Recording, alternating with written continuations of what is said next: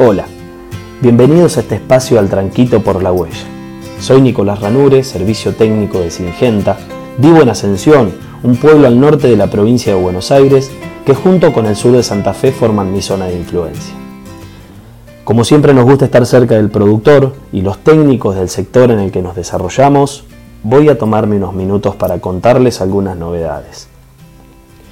Casi concluida la cosecha gruesa y llega el momento de tomar decisiones. Nos vamos a parar sobre los barbechos largos y un tema tan recurrente como es el manejo de malezas y por sobre todo las de difícil control en el cultivo de soja. Rama negra, crucíferas, ¿le suena? Claro, estas jugadoras técnicamente se fueron acomodando para hacernos más difícil el partido. Glifosato, ALS, veníamos bien, pero su resistencia cada vez más evidente nos rompe las líneas y tenemos que cambiar el juego. En Singenta tenemos un gran referente llamado Acuron. ¿Y por qué no cambiarlo de posición si sabemos que no pasa una? Así es, muchachos, parémoslo atrás y se terminó.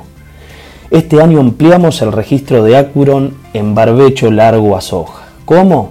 500 centímetros cúbicos más medio kilo de Gesaprin 90, junto con sulfosato y bequero boleris, las opciones 2,4-D de nuestro portfolio. Excelentes controles de rama negra y crucíferas, en pos emergencia de estas malezas y la persistencia que caracteriza tanto a Gesaprim como a Acuro. Algunas consideraciones: 120 días antes de la siembra del cultivo de soja y una textura de suelo de no más del 50% de arena. No es solo eso. Estamos trabajando sobre otras especies y los datos ya nos aseguran que otra vez nos paramos bien en la cancha. Hasta la próxima.